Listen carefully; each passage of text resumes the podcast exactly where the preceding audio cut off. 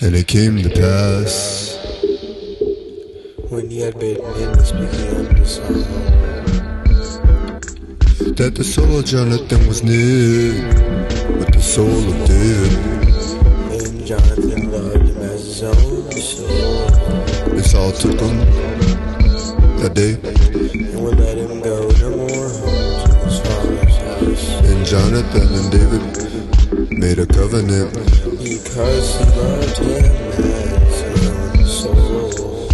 And Jonathan stripped himself of the robe that was upon him, Gave it to David, and his garments, even to his soul, and to his bow. and to his girdle. And David went out whithersoever Saul sent him.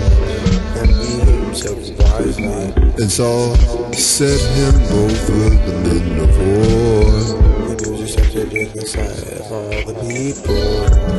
and also in the sight of Saul's servants. And it came to pass as the day When David was returning from the slaughter of the Philistines, that the women came not of all sides of Israel. singing and dancing The king saw with tabrets for joy, and with instruments of music.